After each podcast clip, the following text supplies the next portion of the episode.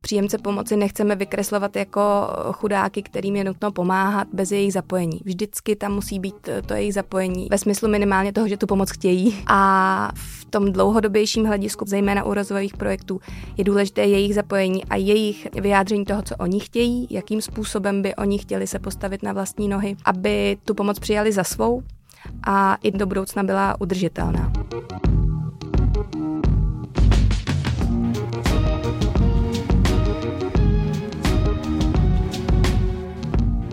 V dnešní lupě se budeme podrobněji věnovat osmému cíli udržitelného rozvoje OSN, tím je důstojná práce a ekonomický růst. Ten samozřejmě musí být udržitelný, a to i v rozvojových regionech. Jinými slovy, měli bychom se snažit vytvářet příležitosti k získání bezpečné, tvůrčí a motivující práce, respektovat a chránit přírodní zdroje při výdělečných činnostech nebo snížit počet nezaměstnaných mladých lidí a zlepšit zároveň dostupnost vzdělání.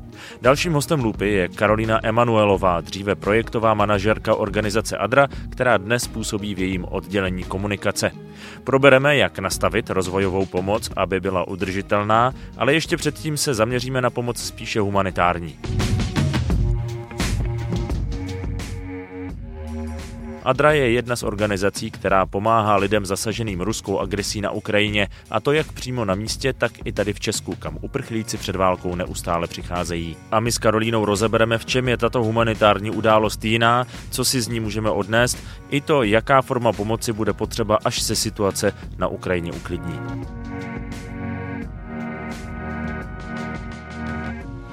Já jsem Vojtěch Koval, bývalý vědecký redaktor Českého rozhlasu a tento podcast Lupa vzniká ve spolupráci s Cira Advisory, poradenskou společností v oblasti udržitelnosti a cirkulární ekonomiky a taky s Asociací společenské odpovědnosti, která v Česku pořádá ceny SDGs. Díky, že posloucháte.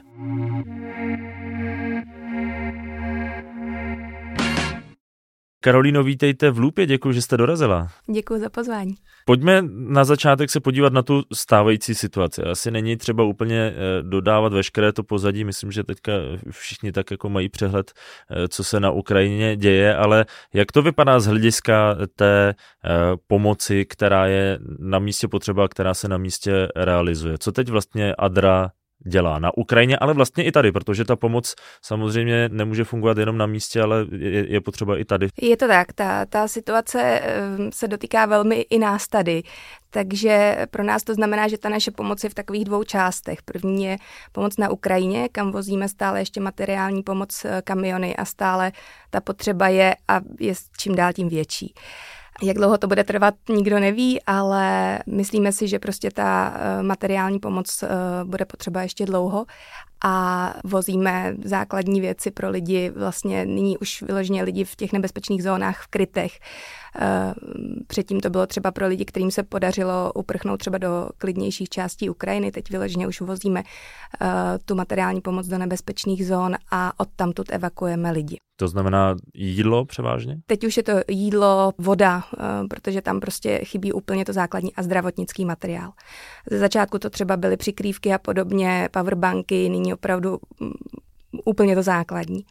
No a ta druhá část je tady v České republice, kam teda přišly sta tisíce uprchlíků a těm pomáháme prostřednictvím našich dobrovolnických center, kterých máme 15 a jsme za ně velmi vděční, protože v normální situaci se věnují pomoci zejména seniorům nebo eh, dětem v dětských domovech a podobně, takové dlouhodobé pomoci a stovky nových dobrovolníků využíváme pro pomoc eh, uprchlíkům s jejich první orientací, s pomocí na úřadech a s dalšími věcmi. Tam na místě na Ukrajině předpokládám, že dokud se to nesklidní, tak se ta pomoc eh, moc asi posouvat nebude. Tam asi teďka v tuto chvíli je nejzásadnější skutečně jim pomoct to tam v úvozovkách ne v uvozovkách, ale hlavně přežít? Přesně tak, vyloženě přežít. Já, když vidím ty, ty záběry, fotografie, které nám posílají kolegové, tak to jsou opravdu zoufalé situace, kdy tam chodí za lidmi přímo do těch krytů a nosí jim to, jim to základní.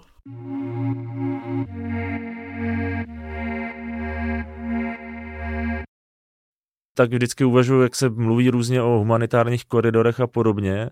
S kým to vlastně řešíte? My naštěstí máme spolupracující organizaci Adra Ukrajina. My jsme síťová organizace, takže ve více než 100 zemích máme místní pobočku, což nám velmi pomáhá a e, na Ukrajině jsou naši místní kolegové a jejich dobrovolníci a, a pracovníci, takže oni znají tu situaci.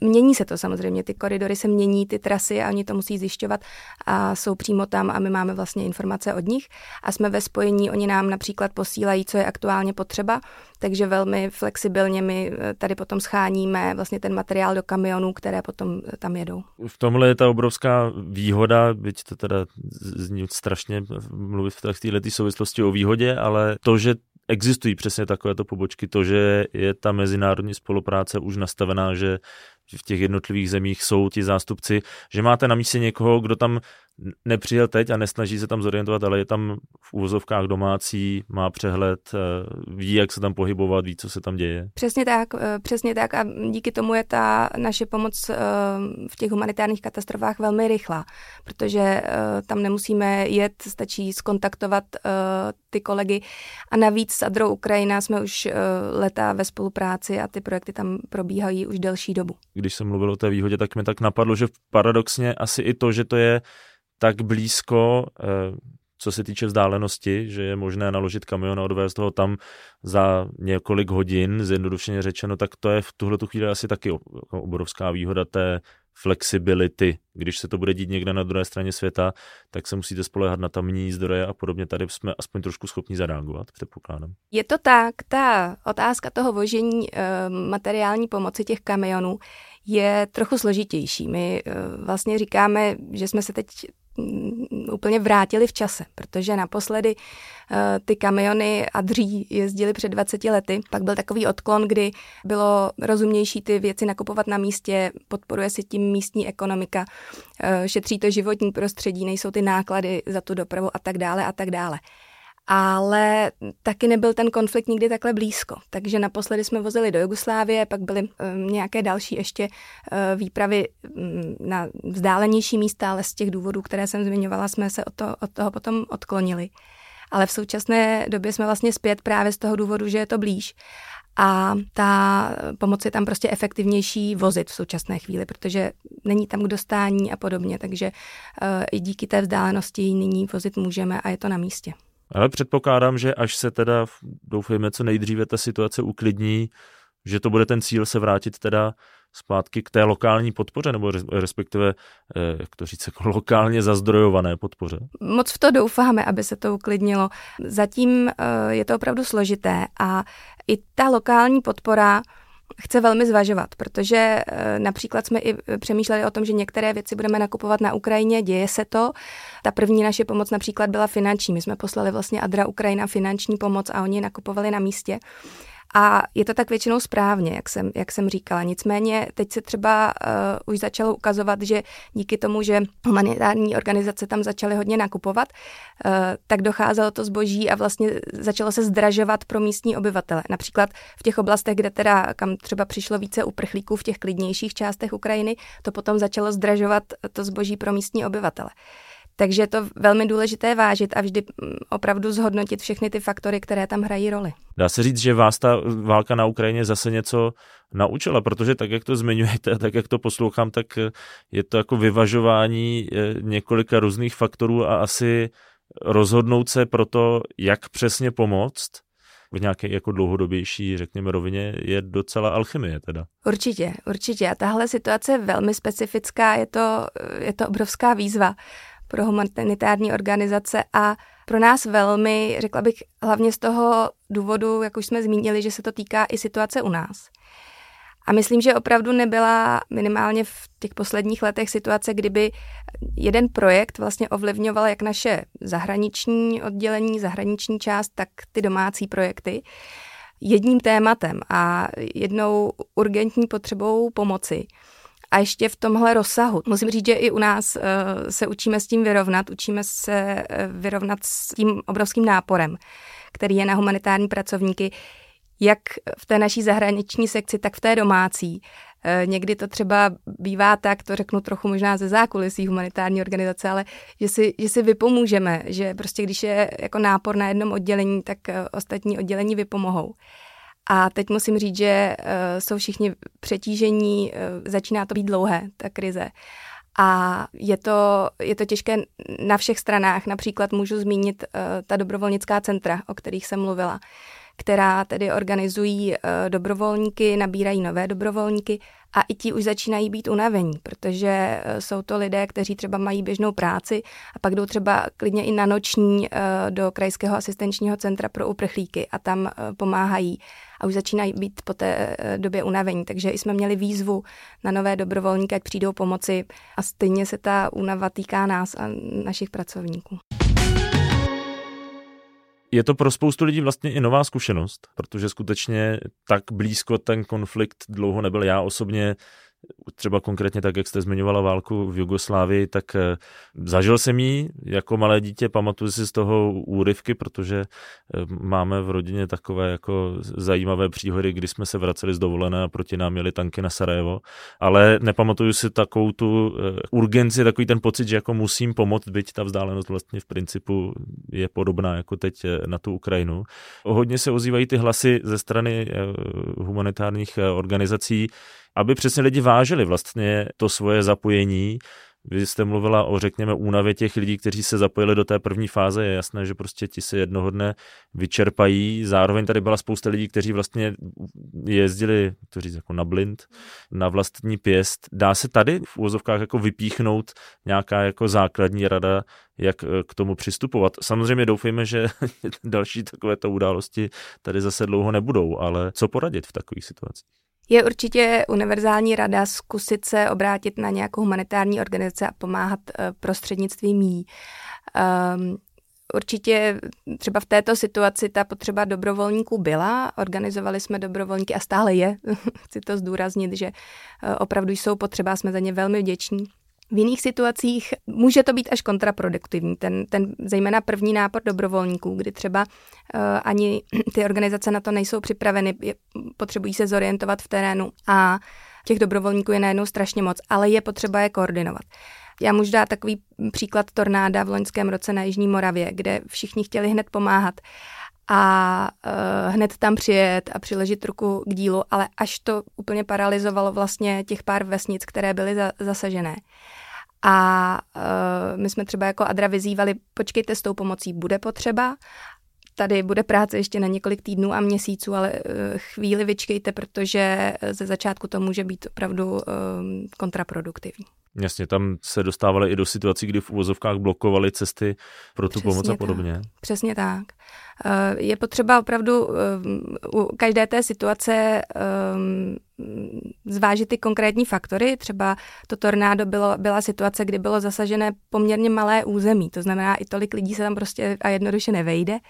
Nicméně neznamená to, že nebudou potřeba právě třeba později, nebo že nebude potřeba trochu jiná forma pomoci. U situací, jako je nyní Ukrajina, opravdu ta, ta je specifická, protože eh, ten počet eh, uprchlíků, kteří přišli, je velký a jsou po celém území, takže tam je to zase o něčem jiném. Tam zase opravdu těžíme z toho, že máme 15 dobrovolnických center po celé České republice, takže můžeme i eh, vlastně nabírat dobrovolníky v různých částech země. A tady je ta situace jiná, opravdu je velmi vítáme a rozhodně mají uplatnění. Takže vždy záleží na situaci a někdy je opravdu lepší racionálně zvážit, jestli není lepší poslat příspěvek třeba humanitární organizaci, eh, jestli to nebude efektivnější. Protože ta humanitární organizace popravdě má práci s tím dobrovolníkem. Také se snažíme to zasmluvnit, kdyby se náhodou dobrovolníkům něco stalo. Musí mít pojištění, musí mít nějaké základní proškolení.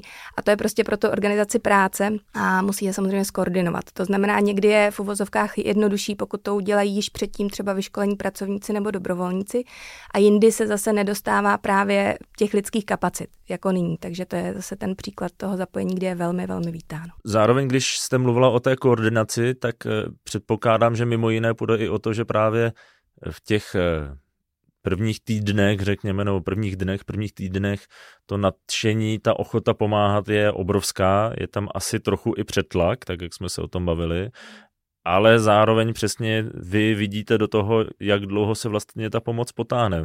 U tornáda to jsou řádově týdny, měsíce, tady v tomto případě takového jako konfliktu to s největší pravděpodobností budou roky, než se podaří nějakým způsobem znova rozběhnout tu zemi jako takovou. To znamená, že i proto je asi o to víc důležitá ta, ta koordinace toho rozprostření, aby jednak neopadlo to nadšení, aby, aby se to množství těch lidí rozprostřelo na co největší plochu, kdy bude skutečně třeba za půl roku potřeba nějakou pomoc, tak mít přehled o tom, kdo chce, kdo může a využít ho v momentě, kdy to je potřeba. Určitě, přesně tak. A my, jedna z našich výzev byla i dobrovolníkům vydržte a opatrujte se, šetřete síly, protože když se někdo takhle vyčerpá na začátku, za, za prvé je tam únava, za druhé to může být vyhoření a e, nějaké zklamání, protože jsou to často velmi náročné situace, takže třeba si to opravdu rozvrhnout a pomáhat v takovém režimu, aby to člověk mohl dělat dobrovolně. To je vždy velmi vítáno, ta, ta dlouhodobost. I, I klasicky u našich dobrovolníků, kteří chodí běžně, jak jsem zmiňovala třeba ty domovy pro seniory a podobně, tak velmi vítáme, když lidé chodí třeba jenom jednu hodinu týdně, ale dlouhodobě, protože pro nás, jak jsem mluvila o tom proškolení a tak dále, tak už je to prověřený člověk a můžeme s ním počítat eh, na delší dobu. Takže to velmi vítáme. A k té Ukrajině je ještě jedno specifikum, že opravdu nevíme, jak dlouho to bude trvat. A třeba rozdíl proti tomu tornádu loňskému, což byla taky velká humanitární katastrofa, u nás vlastně jedna z největších takovýchto přírodních katastrof, protože máme zkušenosti s povodní a podobně, ale uh, například na to tornádo to bylo opravdu i jedna z našich největších sbírek. Tak pořád je to ale jed, jakoby jednorázová událost a my víme a lidé, kteří pomáhají, vědí, že se to bude prostě zlepšovat a dojde se k nějakému stavu obnovy. Zatímco tady u té situace opravdu ta nejistota je veliká, nevíme, jak se to bude vyvíjet a jestli to budou ty roky, jak jste, jak jste o tom mluvil a um, jaká pomoc vlastně a jak dlouho bude potřeba. Když teď trošku odzumujeme od té Ukrajiny, která přece jenom je jako čerstvá, citlivá, asi to hodně prožíváme, ale když se na to podíváme obecně jako nějakou katastrofu, která v principu bude ve spoustě ohledech eh, podobná eh, jako třeba nějaké velké přírodní katastrofy. Už jsme to zmiňovali, že ta pomoc bude muset být dlouhodobá, bude tam potřeba i nějaké asi obnovy toho území jako takového, tak eh, jak vlastně eh, k tomuto přistoupit, protože už, už jsme tady narazili na některé ty věci, jako kdy vybírat, kdy se snažit podpořit ten trh, v úvozovkách, který potom v té zemi začne fungovat, začne tam nějaká možná i obnova těch měst a podobně, kdy tam dovážet eh, vyloženě nějaký materiál sami přes hranice na velké vzdálenosti a podobně. Jak to funguje v takových případech? Tam je velmi důležitá ta posloupnost eh, humanitární pomoci, která má tu první fázi, to je ta okamžitá, o které jsme mluvili, eh, základní materiální pomoc, vlastně uh, uspokojit ty úplně základní potřeby a suplovat to, co se tam prostě nyní nedostává. Plus zdravotnická péče. To je na začátku ta okamžitá, takzvaná okamžitá humanitární pomoc, která je jakoby jasná v úvozovkách. Může se překlopit do fáze takzvané rehabilitace a rekonstrukce v okamžiku, kdy eh, je to v té oblasti možné, nebo třeba v případě válečných konfliktů je to možné v nějaké části té země. A potom v době nějakého sklidnění té situace eh, může dojít k přechodu až k nějaké dlouhodobé rozvojové pomoci. A ty hranice mezi těmi třemi jsou velmi tenké a je potřeba opravdu velmi zvažovat a mít na paměti tu efektivitu a kdy teda ještě musíme jenom dodávat vlastně tu materiální pomoc, kdy už je na místě zapojení jak jakoby lokální ekonomiky, tak místních lidí, aby oni sami se zapojovali, protože ze začátku velmi často jednoduše nemohou. Potom, když už jsou schopni postavit se na vlastní nohy, tak oni uh, často chtějí, to je důležitá věc. Příjemce pomoci nechceme vykreslovat jako chudáky, kterým je nutno pomáhat bez jejich zapojení. Vždycky tam musí být to jejich zapojení ve smyslu minimálně toho, že tu pomoc chtějí. Hmm. A v tom dlouhodobějším hledisku potom při té rekonstrukci nebo eh, zejména u rozvojových projektů je důležité jejich zapojení a jejich vyjádření toho, co oni chtějí, jakým, jakým způsobem by oni chtěli se postavit na vlastní nohy, aby mm, tu pomoc přijali za svou a i do budoucna byla udržitelná. Takže to jsou takové obecné principy a samozřejmě je potřeba je přizpůsobovat uh, aktuální situaci. Uh, zmiňoval jste přírodní katastrofy, když jsou to třeba uh, zemětřesení, tsunami, tak zase to bývají jednorázové věci, po kterých mohou následovat tyhle tři fáze. A když jste mluvila o tom, že je potřeba, aby ti lidé z té oblasti chtěli tu pomoc, tak je to asi částečně i proto, aby v uvozovkách měli vztah k tomu, co tam bude následovat. Když se to znova postaví zničené město, ať už je to válkou nebo vlnou tsunami, tak oni musí vědět, že to je jejich. Že někdo nepřišel a nepostavil jim to a neřekl, tady to máte a dělejte si s tím, co chcete. Přesně tak, že je to jejich, je to, je to i z úplně praktických důvodů, kdy ti lidé mm, například v těch nově vybudovaných vesnicích, což se často děje, eh, bylo to například po velké katastrofě pod tsunami v jeho východní Asii v roce 2004, tak eh, lidé tam musí chtít jít do těch nově vybudovaných oblastí. Když zmíním třeba pod, eh, pod tsunami, tak uh, tehdy se dělo, že vlastně vlády vyhlásily určitou takzvanou buffer zone od, od pobřeží, kde se nesmělo stavět a odsouvali vlastně lidi dále do vnitrozemí, ale stávalo se i to, že je odsunuli třeba 100 kilometrů daleko. A oni ztráceli ty svoje vazby, například z eh, malé vesničky rybářské se dostali do vesnice eh, obrovské od deseti tisících lidech, to nebyly už vesnice, ale prostě nově vybudovaná města a nechtěli tam žít, protože na to nebyli zvyklí. A tyhle faktory je opravdu potřeba velmi vážit a důležité je prostě dělat mm, šetření, které, které se dělají před těmi projekty, eh, ptát se těch, eh, těch příjemců pomoci a určitě nám třeba právě v tom pomáhá ta místní znalost a vždycky ty místní pobočky, které tu situaci znají a ty lidi znají.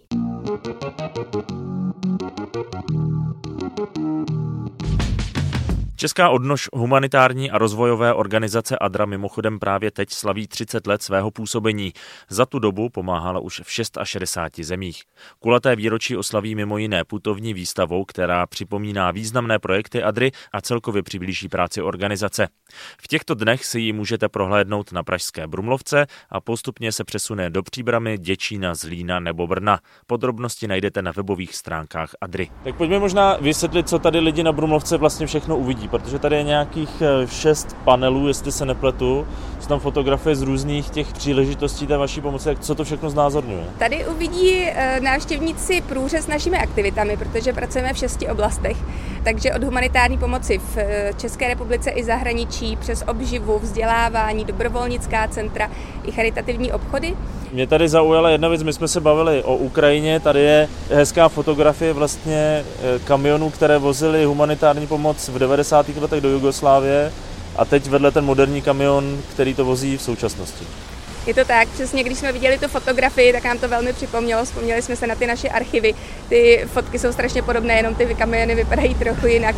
A je to ten návrat v čase, je to to, že to máme vlastně zpátky a znovu vozíme materiální pomoc. Jeden z těch panelů je vlastně věnovaný i té dlouhodobější pomoci, tak jak jsme se bavili.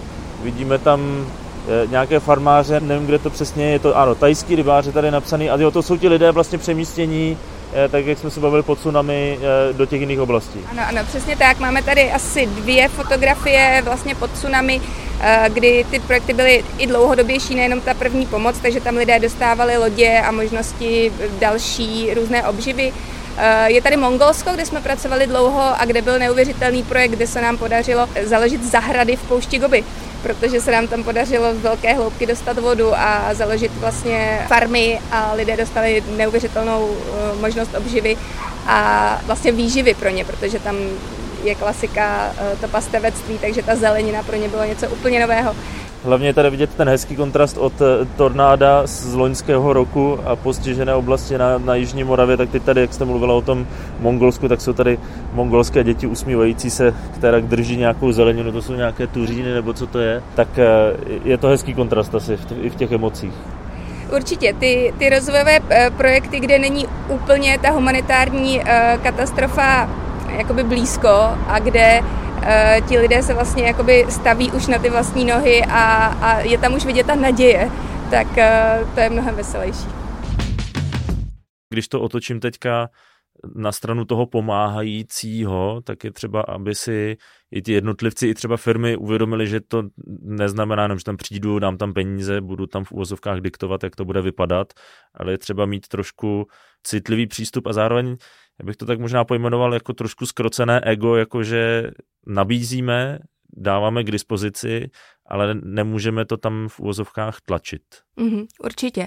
Tam je potřeba se vlastně snažit o určité partnerství s těmi lidmi, protože málo kdo chce být v té pozici s tou nataženou rukou a velmi často ti lidé se opravdu chtějí na tom podílet. Takže eh, když zůstanu třeba u, u té situace pod tsunami, tak tam jsme měli projekt, kde, když už se to teda stalo, například ty, ty přesuny těch lidí, protože to bylo vládní opatření, s tím jakoby humanitární organizace nemohly nic dělat, vláda určila prostě určité lokality, kam se ti lidé měli přesunout, tak eh, jsme se těm lidem snažili nabídnout nové možnosti obživy, protože velmi často to, to byli rybáři, kteří žili na tom pobřeží, kam přišla tsunami a Nabízeli jsme jim, ať se sami vlastně rozhodnou a vyberou si, jaký druh obživy by, by se jim hodil. A pro nás bylo opravdu úplně fascinující, s čím vším ti lidé přišli, jak byli kreativní, co všechno je napadalo, co byli schopni vyrobit nebo si vymyslet. Bylo to opravdu velmi zajímavé a to zapojení prostě způsobilo to, že ti lidé u těch svých malých biznisů prostě zůstali a bavilo je to. Zároveň, když se na to podívám teďka ryze pragmaticky, tak eh, já tam třeba cítím eh, rozdíl oproti té eh, jako humanitární a té rozvojové pomoci, že v té humanitární eh, se více potřebuje skutečně jako pomoc materiálně a tedy. V té rozvojové je asi, krom samozřejmě té vaší práce na místě a koordinace a vymýšlení těch projektů, asi hlavně to financování nějaké dlouhodobé, aby bylo vlastně stabilní, aby to skutečně vydrželo x let ve spoustě případů, tak aby to prostě nebylo, tady jsme jednorázově přispěli, super, máme obrovskou částku, ale za rok nebude nikdo, kdo by byl ochotný na to přispět znovu. Určitě.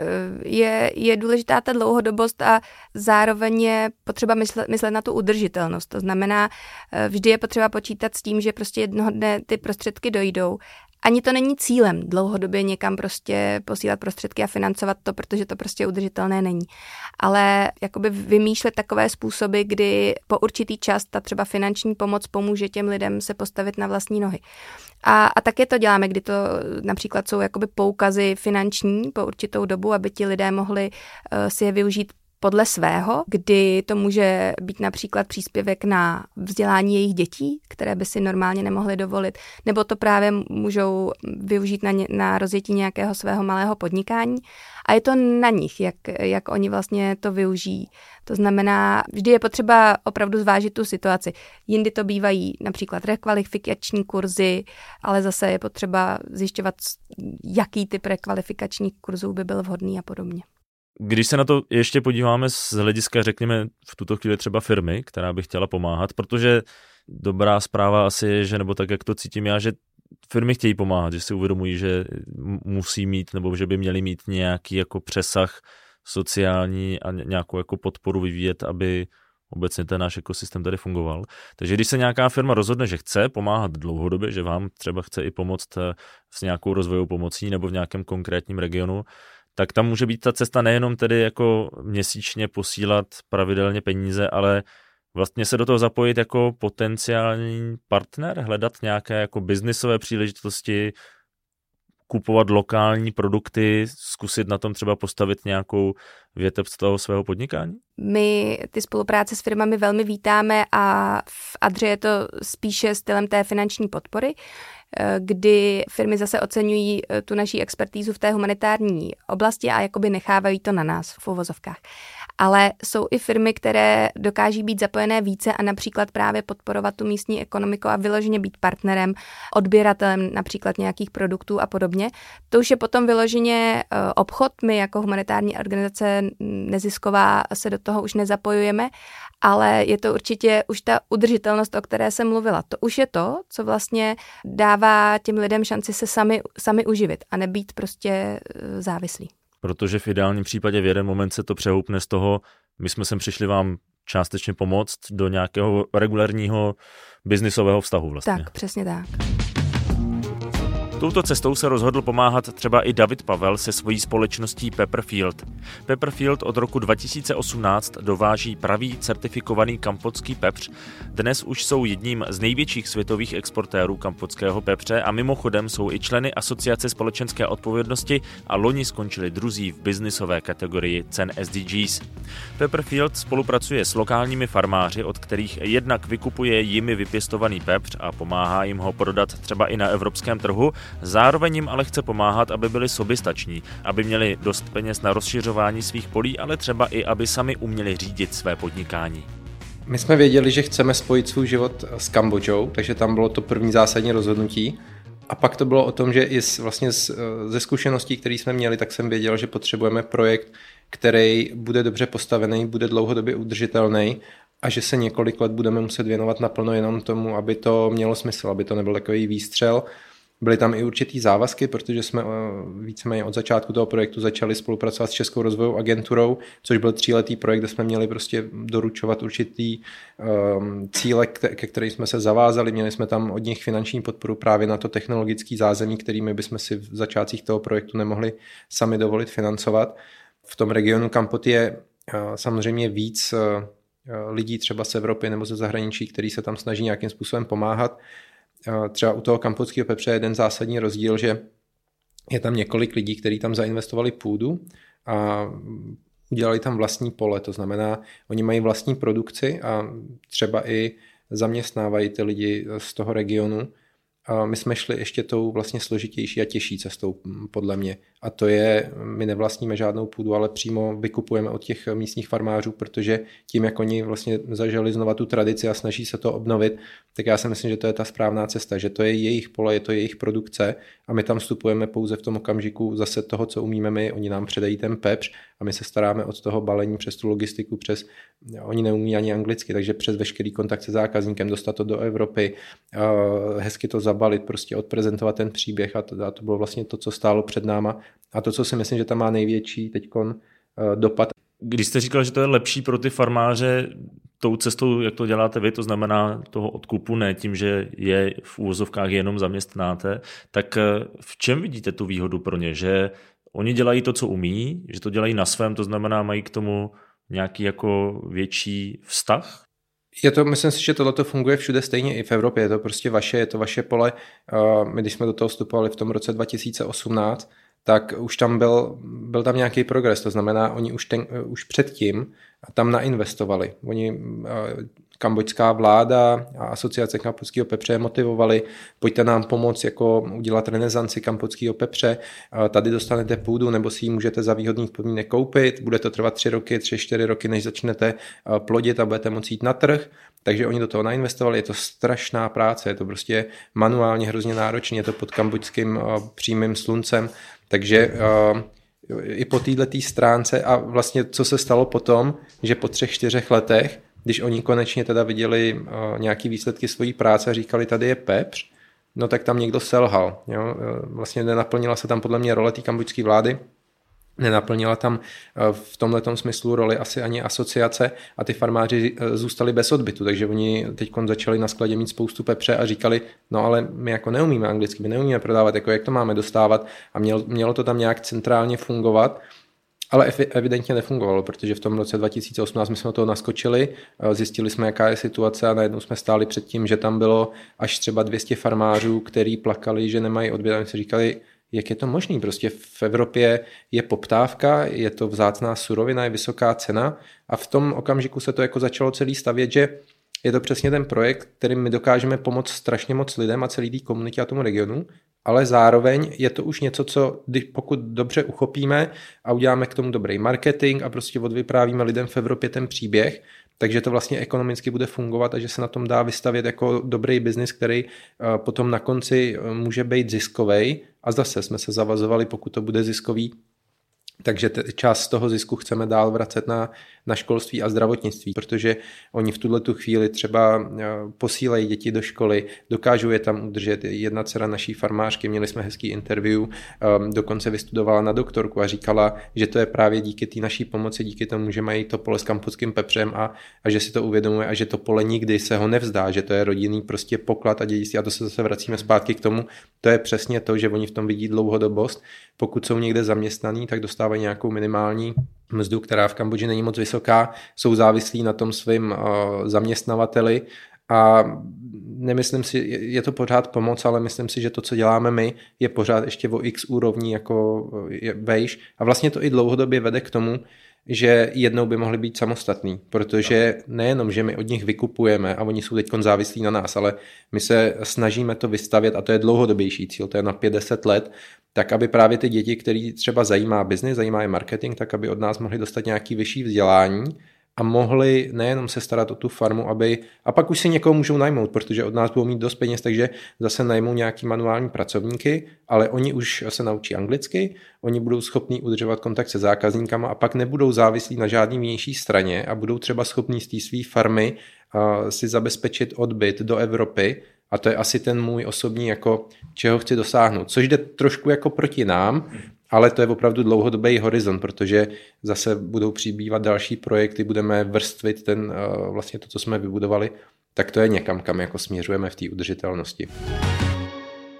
Mně s tím právě jako napadá eh, taková otázka, podle čeho se rozhoduje, kdy s tou pomocí vlastně přestat, protože to určitě taky není udržitelné, to, že neustále budeme pomáhat v daném regionu, protože ten region by si na to, teď to řeknu ošklivě, mohl zvyknout v úzovkách, mm-hmm. respektive stal by se závislý na té pomoci. Je určitě potřeba v určitém eh, okamžiku z toho vystoupit a posoudit to, Úplně upřímně nám se to nestává z toho důvodu, že většinou není dostatek prostředků na nějaké opravdu letité projekty takže t- t- tento problém velmi často neřešíme, protože to financování e, našich projektů někdy bývá e, jednoleté, pak se nám podaří nějaký navazující projekt.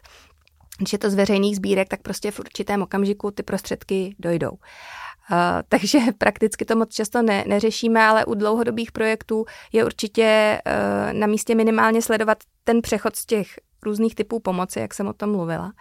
Eh, a přecházet do těch více udržitelných a v okamžiku, kdy už to dává smysl a ti lidé jsou schopni se o sebe postarat sami, tak z toho eh, projektu už vystoupit.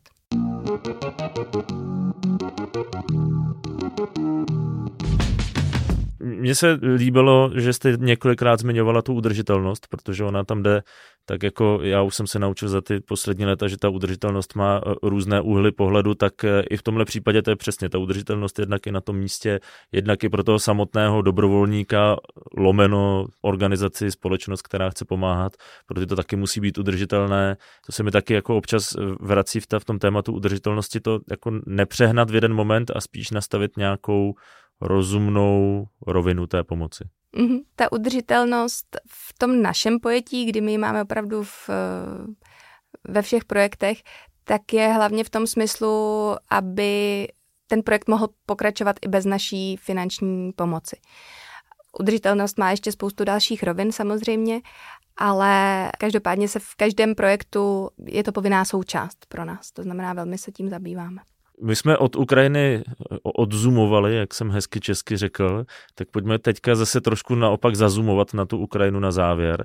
Když teď se eh, někdo při poslechu Lupy rozhodne, že chce pomoct, tak eh, kam se má eh, obrátit, nebo respektive kam se má podívat, když chce podpořit Adru v té, v té její činnosti? Určitě se podívat na naše webové stránky www.adra.cz kde máme informace jak o té finanční pomoci, tak o možnostech zapojení. Opravdu stále potřeba dobrovolníci jsou v určitých oblastech. Chci jenom říct, že je to regionální, že některá naše dobrovolnická centra jsou malá a nezvládají ty návaly dobrovolníků, takže v našem registračním eh, formuláři na adra.cz eh, je i vypsáno, v kterých regionech dobrovolníky potřebujeme. A pak je to ta možnost finanční, buď přes naše stránky, anebo ideálně rovnou přes portál darujme.cz lomeno SOS Adra. SOS Adra velkými písmeny a tam je přímo darovací portál pro Ukrajinu s možnostmi pomoci, včetně třeba té pravidelné, protože ta nám právě i v této nejisté situaci, kdy nikdo neví, co bude, Eh, dává takovou trochu větší stabilitu a eh, vědomí toho, že budeme moc pomáhat dlouhodobě, dokud to bude potřeba. Tak já přeju, ať ta udržitelná a dlouhodobější pomoc i ze strany těch dobrovolníků přichází, tak abyste i vy mohli pomáhat a budeme asi držet palce hlavně Ukrajině, ať eh, Ať se brzo, brzo přehoupneme do té regenerační fáze. to by bylo skvělé, ano, přesně tak. Moc krát děkuji za rozhovor. Děkuji.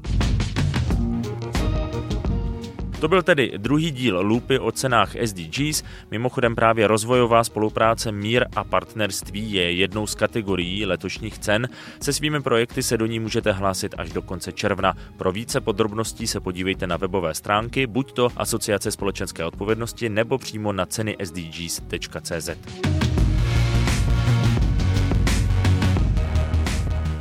Díky, že jste poslouchali. Další díl Lupy si budete moct poslechnout zase za dva týdny a budeme se věnovat udržitelnému nebo chcete-li zelenému filmování.